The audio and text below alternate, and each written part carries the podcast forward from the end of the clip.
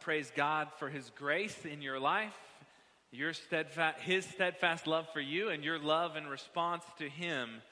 Um, I, I, we, we keep opening this book to Acts, and we will keep opening this book to Acts until we finish. We promise we will finish. We hope we finish before the year's end this year. But we are in Acts chapter 18, and um, in our series, we've been talking about the people of God, His church, and the power of God amongst His people as He takes ordinary people and shows His power through the Holy Spirit in accomplishing God's will among the nations. Ordinary people doing extraordinary work for the kingdom of God. That's what I see in our church today. Um, I, I'm amazed every time I hear from our people, from their mouth, their, their, their creativity, their ideas, their thoughts, and what the Spirit of the living God has placed in their minds, in their attitudes, in their hearts. And I just stand in awe and watch as the church bees the church, is the church being the church. I love that saying, be the church, right? So I'm going to include that as much as I can as I preach. But it, it is, when the church is the church, it, it is a beautiful thing. We're living, literally living out the book of Acts sometimes. That's how I feel. In our city, in our world. And you'll see that today when we deal with Corinth.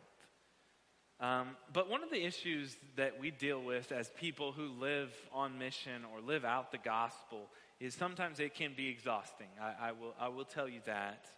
Um, I was looking out on Wednesday night as some of the Moroccan team was sharing, uh, the North Africa team was sharing uh, what God had done on the trip and how to share the gospel with Muslims. And I was looking at our people, and some of them were falling asleep. And I was thinking, yeah, it's been a big weekend it's been a big few months at the church, and um, but maybe you're falling asleep right now, right? You're exhausted. You had a long weekend. You camped out with some 20 and 30 something year olds, and you're exhausted. You've been with people, and it's hard. You've been engaging people in vape shops, right? It's hard. It's exhausting. You've listened to people and their problems. And you've been able to share the hope that is in Christ. But let me ask you this even, even pandemic wise, school wise, activity wise, all of these things wise, are you tired? Are you exhausted? God knows that, right? But do you trust that He will provide for you when you are exhausted? God is our Jehovah Jireh, our provider. In this passage, we see Paul who is tired. And God provides Paul three amazing things that he needs one is companionship, two is time, and three is encouragement from God Himself. And He provides all three of those things. Don't miss this, church. God is your provider this morning. And if you're not looking carefully, one can miss God's provision in your life. This is why I've entitled this morning's sermon, The Reassuring Spirit. So let's look at Acts chapter 18, verse 1, and we'll start there this morning. God's provision for Paul in Corinth, and we'll stand as we read God's word together. Acts chapter 15, uh, 18, we're not in 15, we're past that. We're gone. That we're, we're way past that. Acts chapter 18, verse 1. After this, Paul left Athens and went to Corinth. He found a Jew named Aquila, a native of Pontus, recently come from Italy with his wife Priscilla because Claudius had commanded all the Jews to leave Rome. And he went to see them, and because he was of the same trade, he stayed with them and worked, for they were tent makers by trade and he reasoned in the synagogue every Sabbath, tried to persuade Jews and Greeks. While Silas and Timothy arrived from Macedonia, Paul was occupied with the word, testifying to the Jews that the Christ was Jesus. When they opposed and reviled him, he shook out his garments and said to them, Your blood be on your own heads. I am innocent. From now on, I will go to the Gentiles. And he left there and went to the house of a man named Titius Justus, the worshiper of God. His house was next door to the synagogue. Crispus, the ruler of the synagogue, believed in the Lord together with his entire household. And many of the Corinthians, hearing Paul, believed and were baptized. And the Lord said to Paul one night in a vision, Do not be afraid, but go on speaking, and do not be silent, for I am with you, and no one will attack you to harm you. For I have many in this city who are my people. And he stayed a year and six months teaching the word of God among them. Let's be seated. Let's pray for our time together. Father, we ask that you would open our hearts and minds to your word, that you would allow us to hear from your word this morning, to hear from what you're doing amongst Paul, that you would do um, a great work in our hearts and minds. And Father, as we enter into our city, Father, may we be reassured that you are with us. That this is your, that you have people here. And Father, may we remi- be reminded of you are the God that provides for us. You provide friendships you provide financially for us. And Father God, you provide encouragement from your word, your truth. Would you provide that this morning to your people in your church? We ask, Father, that our hearts would be stirred with encouragement from the Word of God this morning. In Jesus' name we pray. Amen. In the 1800s, there was a man, you may have heard of him, that epitomized trusting in God's provision for his life. Every area of his life. George Mueller was his name. He's one of the greatest men of prayer that has ever that, that we have ever seen. He ran an orphanage in which he took care of more than 10,000 children during his lifetime. And not one time did he ask for support. He would ask for his heavenly Father to provide for what he needed and the children needed as well. It all, went, it all started when he went back to college without, um, without knowing how he was going to pay for his tuition. He, he, he did something that he thought was a bit silly for a grown man to do. He got on his knees and asked God to provide. To his surprise, an hour later, a professor knocked on his door. He offered George a paid tutoring job. And George was amazed. And this was the beginning of George Mueller's dependence upon God. He would always ask for his heavenly Father to provide for him and his children. You fast forward into 1845 in Bristol, England, while George is supposed to take care of the children at his orphanage, in which God has provided these children for him to be in charge of, to take care of. And the children are dressed and ready for school, but there was no food for them to eat that day. The house mother of the orphanage informed George that there is no food for the children. And George asked for her to take the 300 children into the dining room and have them sit at the tables. He thanked God for the food and he waited. He thanked God for the food that he didn't have and he waited. George knew that God would provide food for the children as he always did. Within minutes, a baker knocked on the door. Mr. Mueller, he said, Last night I could not sleep. Somehow I knew that you would need bread this morning. I got up and baked three batches for you. I will bring it in. Soon there was another knock on the door. It was the milkman.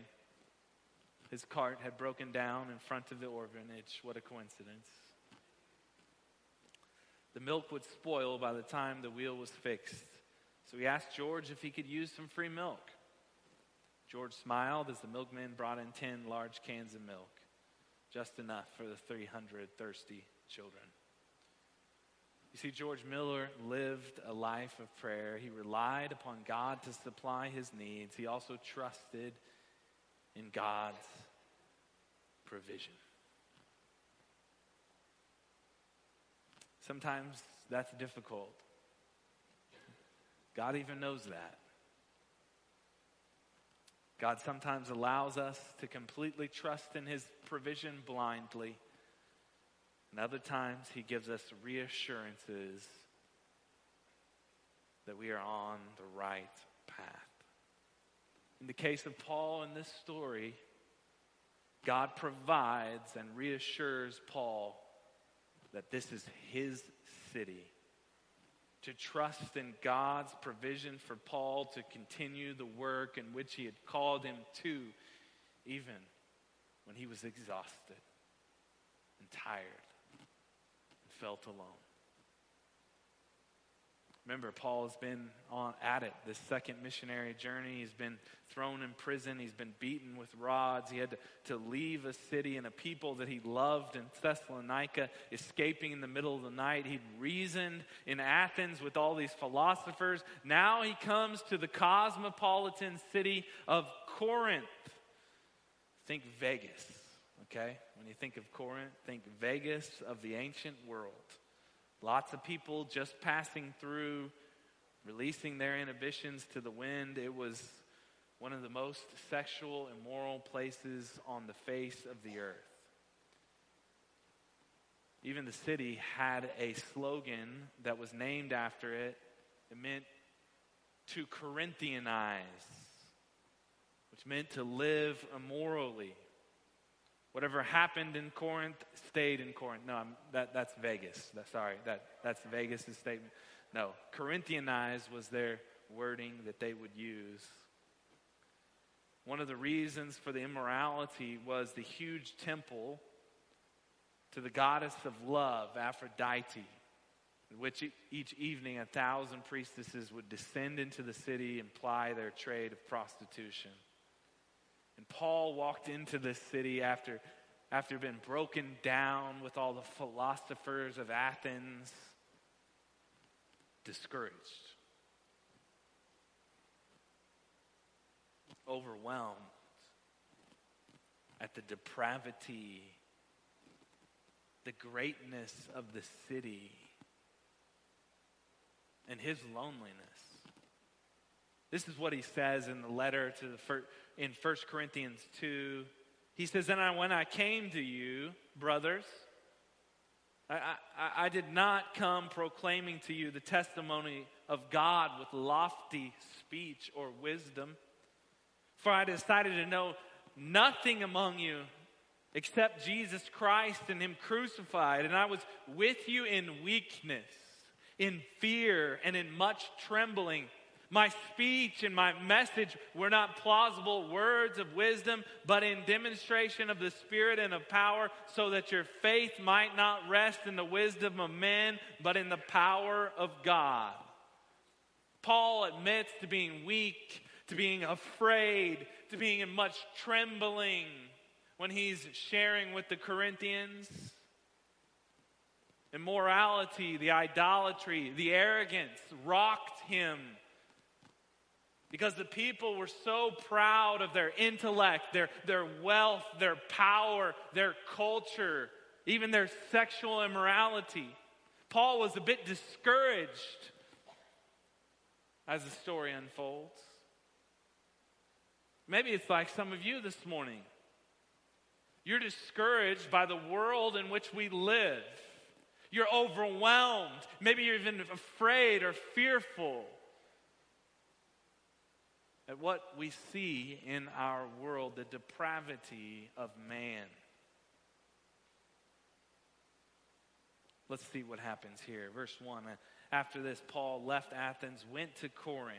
And he found a Jew named Aquila, a native of Pontus, recently come from Italy with his wife Priscilla because Claudius had commanded all the Jews to leave Rome. We think that, that they actually um, made all the Jews leave Rome because they were debating amongst the Christians as to who Jesus was, and they caused them all to leave.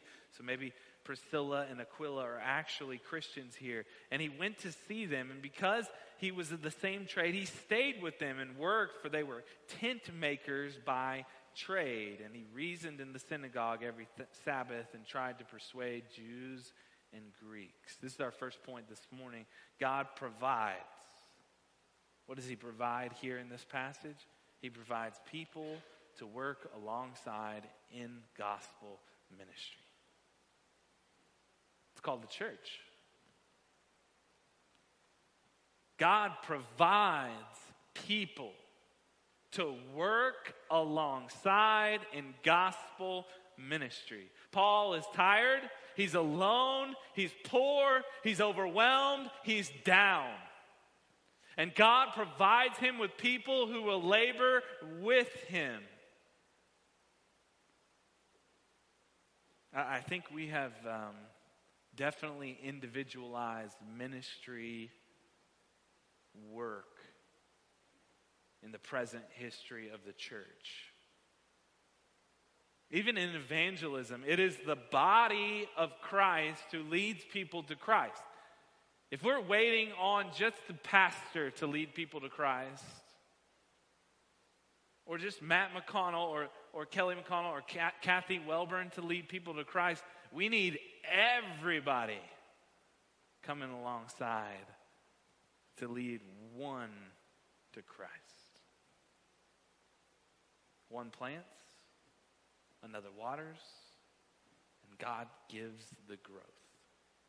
You see, it's the body of Christ who encourages one another, who stirs each other up toward love and good deeds, is the encouragement that comes about through God's church. Paul is overwhelmed and he finds one family. One family in which he stays. He becomes a part of their life. He works with them, discipling this couple, this one family, who will one day hold the church of Corinth in their home. Okay? Who is your one? Let me ask you that. Who is your one? Paul is overwhelmed by the depravity of the city.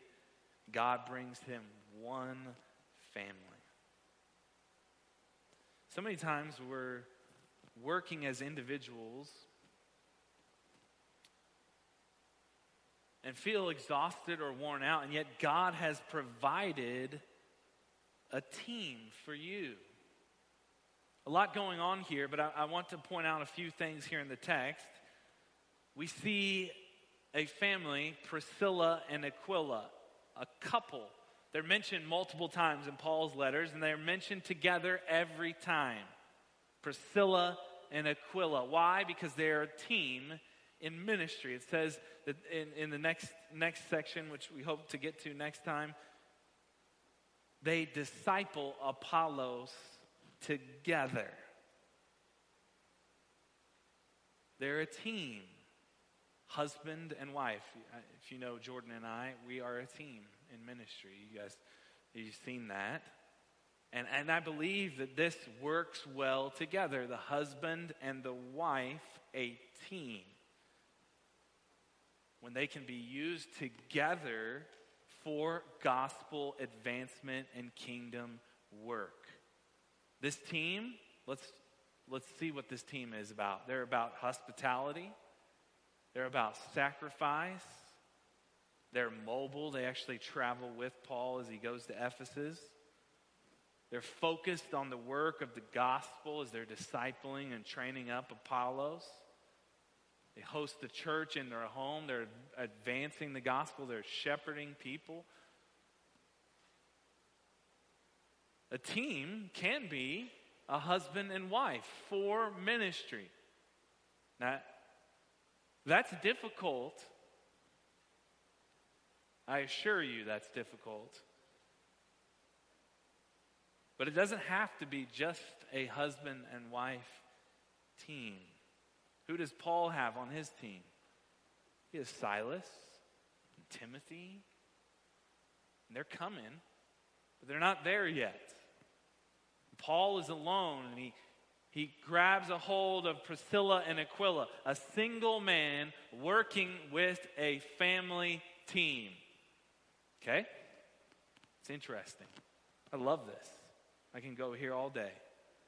If you're single, find a team. They can be a married couple, they can be other singles. If you're married, find a team with who God has provided as your spouse first and branch out to other teammates. Right?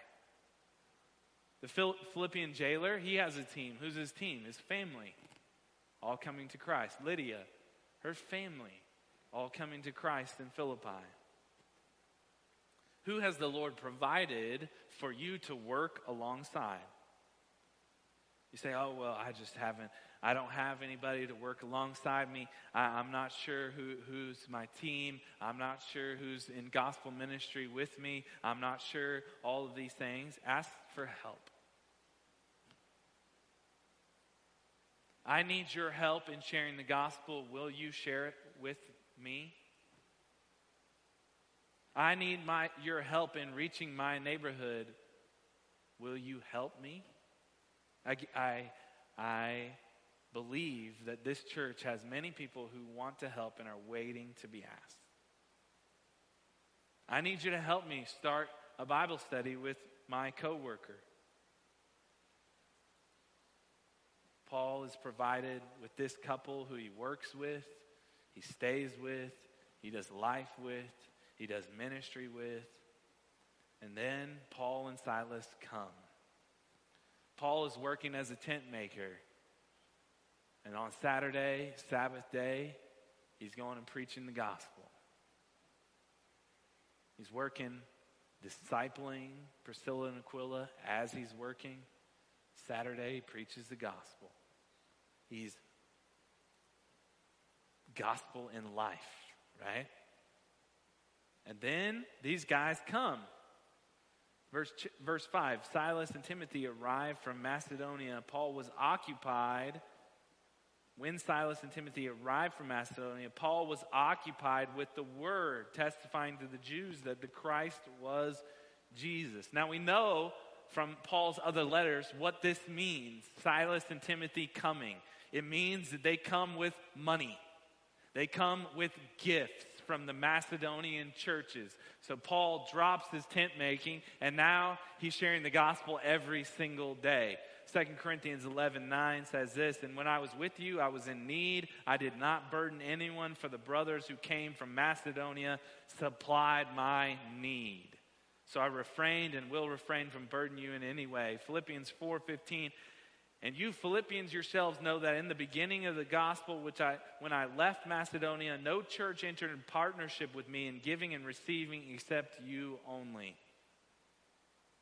These brothers, Silas and Timothy, bring these gifts into which Paul can be completely devoted to the Word of God and continuing the church here in Corinth. And guess what he does? It is Paul's, it is God's provision for Paul. A team, finances to continue the work. And this is what happens. When Silas and Timothy arrived from Macedonia, Paul was occupied with the word, testifying to the Jews that the Christ was Jesus. And when they opposed and reviled him, he shook out his garments and said to them, Your blood be on your own heads. I am innocent. From now on, I will go to the Gentiles and he left there and went to the house of a man named Titius Justus, a worshiper of God. His house was next door to the synagogue. Crispus, the ruler of the synagogue, believed in the Lord together with his entire household, and many of the Corinthians hearing Paul believed and were baptized. This is our second point this morning, which is this don't waste your life. God's provision for Paul was a team and money to be able to preach the gospel.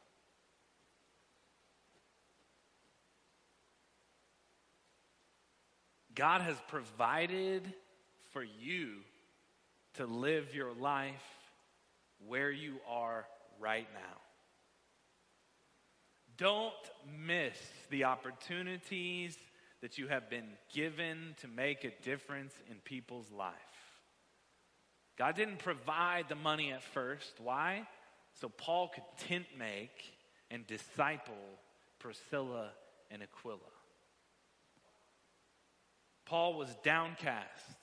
He had all these obstacles that seemed overwhelming, that he yet he used what he had been given to leverage it for the kingdom of God.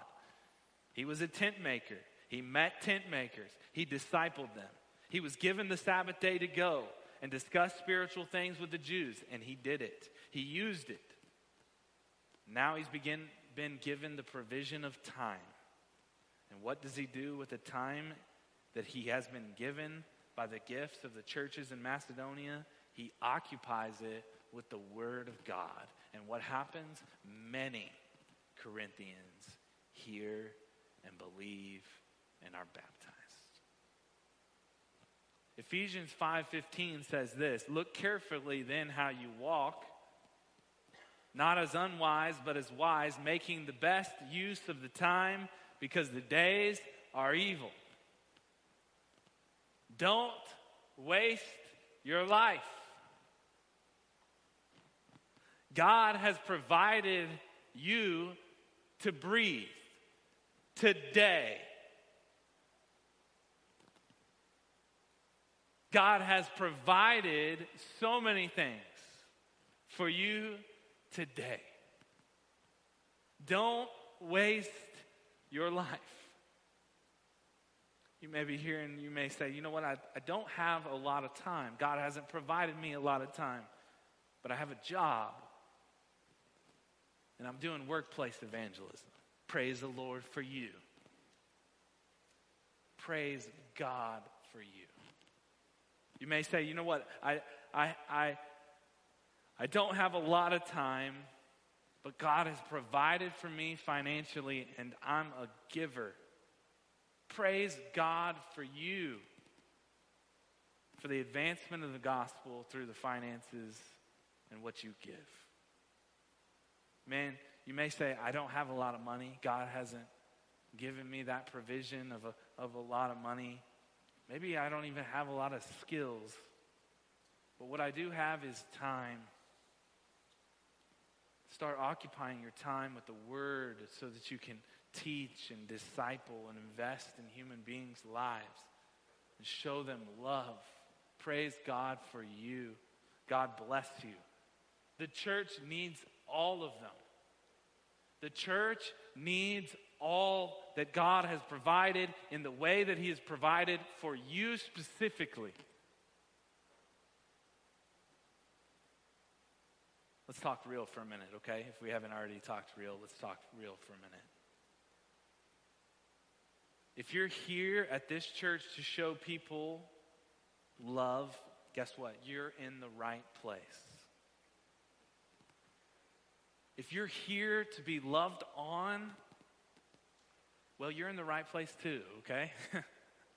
We're glad you're here. It's just we expect at some point in your growth process that you show that love that you have been shown in your life to someone else. We expect you to pay it forward in the way that God has shown and the church has shown love to you, we expect that love at some point in your growth process to be shown to someone else. I guess the question is what occupies your time?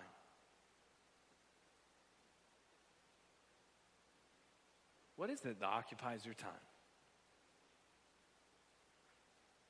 Let's not waste our time chasing rabbits. Let's make an impact for the gospel and for the kingdom in the lives of people today. How about just inviting someone to lunch after the service that you may not know and asking them how they're doing in their life. Seems like a very simple thing, yet it's very difficult to do. Asking someone you don't know and then asking them about their life. We, we had a uh, men's, men's camp out this weekend, and I asked the men two questions, and I'm going to ask you those same questions. What, what has God provided for you that you can praise God and thank Him for? And the second question goes hand in hand with this is in what ways are you not trusting in God's provision for your life and trying to take it into your own hands?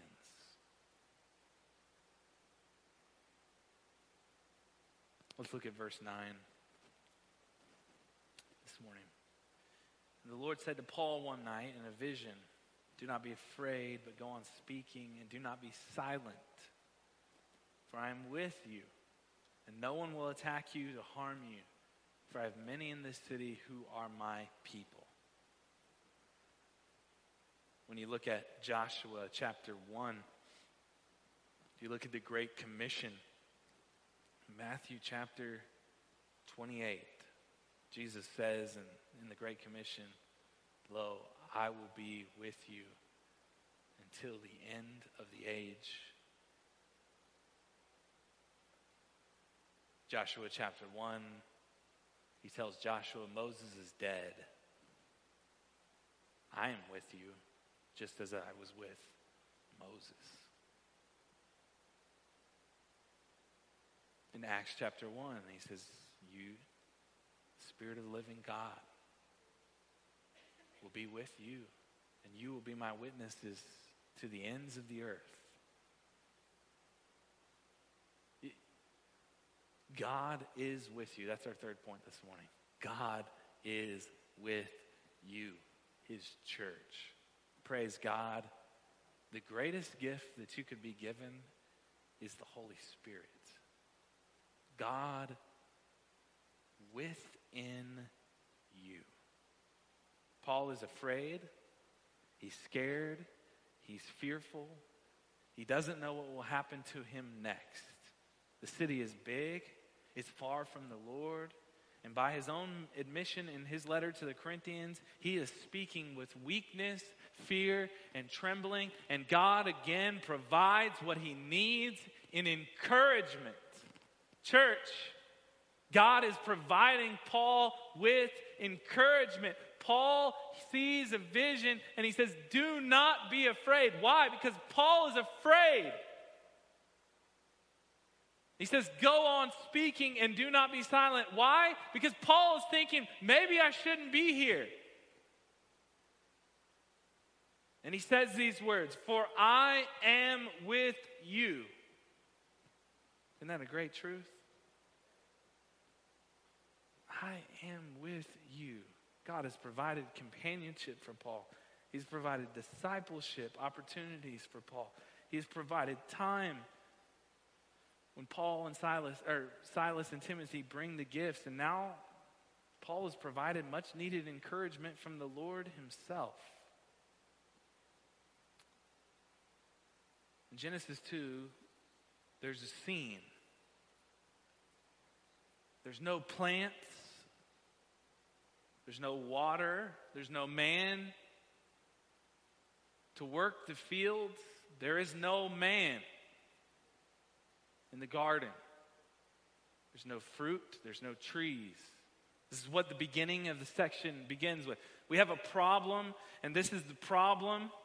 And yet, God, in His provision for His creation, is going to fix the problem. He's going to put trees in this beautiful garden. He's going to have the water come up from the ground and water the earth. He's going to breathe life into a man to keep and to guard and to safekeep his beautiful creation. And then he's going to say, and it's not good for man to be alone. I'm, I'm going to provide for him a helper suitable, a helper, excuse me, a helper suitable for him, which is woman. Beautiful, depiction of God's provision in all of these things. Provide this family, this marriage to guard and keep it. And he, he says, I'm providing this, this, these tree, the tree of life, the tree of the knowledge of good and evil. Which, by the way, if you eat of this tree, you will die. But really, the true trees are representative of trusting in God's provision or saying, I, I think I'm gonna I think I'm gonna do my own thing. I, I really want this. I know God's provided all of these things for me over here, but I really want this fruit. Man, I really want to know this good and evil, even though God has provided the tree of life. I, I, I kind of want this. Outside of God's provision, taking life into our own hands. It's, it's this story of the Bible. The reality is, we're in it. Are we going to trust in God's provision and what He has provided for and be grateful and thankful for? Are we going to go, you know what? I, I really need this. I'm going to steal for that money, or I'm going to cheat. I'm going to lie. Or, you know what? God has provided me a wife, or He will provide for me a wife. I'm going to go do these things. It's, it's again and again the same story. Will you trust in God's provision, or will you do your own thing? And ultimately, those two trees in the garden, God will provide again for mankind. And He will provide the perfect sacrifice who will be hung on a tree. The same tree that we partake of, He took that curse on that tree and He died. And that is God's provision for you for salvation, to be with God for all eternity. So, yeah, when you don't trust in God's provision and you're outside of His design, whether it be trusting in Christ for salvation or whether it be trusting Him today with what He's given you, it's going to be a hard road. It's going to be a very difficult road. And again, God knows what Paul needs. He knows what you need. And guess what? In his timing, in his way, we will trust in God's provision. Not only for my life, for the life of this church, but for your life and what God has given to us. God says, This is my city. This I have people in this city. These are my people. It's wicked. It's depraved. It's, it's wrought with sexual immorality, yet I have given it to you. Keep going, Paul. And he says that to you this morning. Keep going, church. Don't give up. God has great plans that are just around the corner for you. But God's greatest provision is that He is with you. No matter what storm, no matter what happens, God has provided himself in the form of the Holy Spirit to be with you. Continue in the journey. Trust God's provision for your life. He is Jehovah Jireh, the great provider. Let's pray. Father, we thank you that you give Paul a reassurance that he is on the path and what you have called him to. We pray this morning that you would reassure people in this room and encourage them that they are on the path in which God has called them to. And if not, we pray that you would convict them. We pray that you would stir their hearts again back to this beautiful God who provides. That they would trust in God Himself and His provision for their life. Lord, we are grateful and thankful for what you have given. We are grateful and thankful for the gift that you gave, which is Jesus upon the cross for sinners. We are overwhelmed by your love and your mercy for us. May us not reject you. May us not reject your provision even today in our life, in a wicked and evil world that we live. May us let us not waste our life.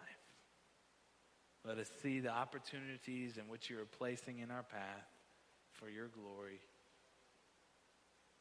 Lord, we thank you and praise you. In Jesus' name we pray. Amen.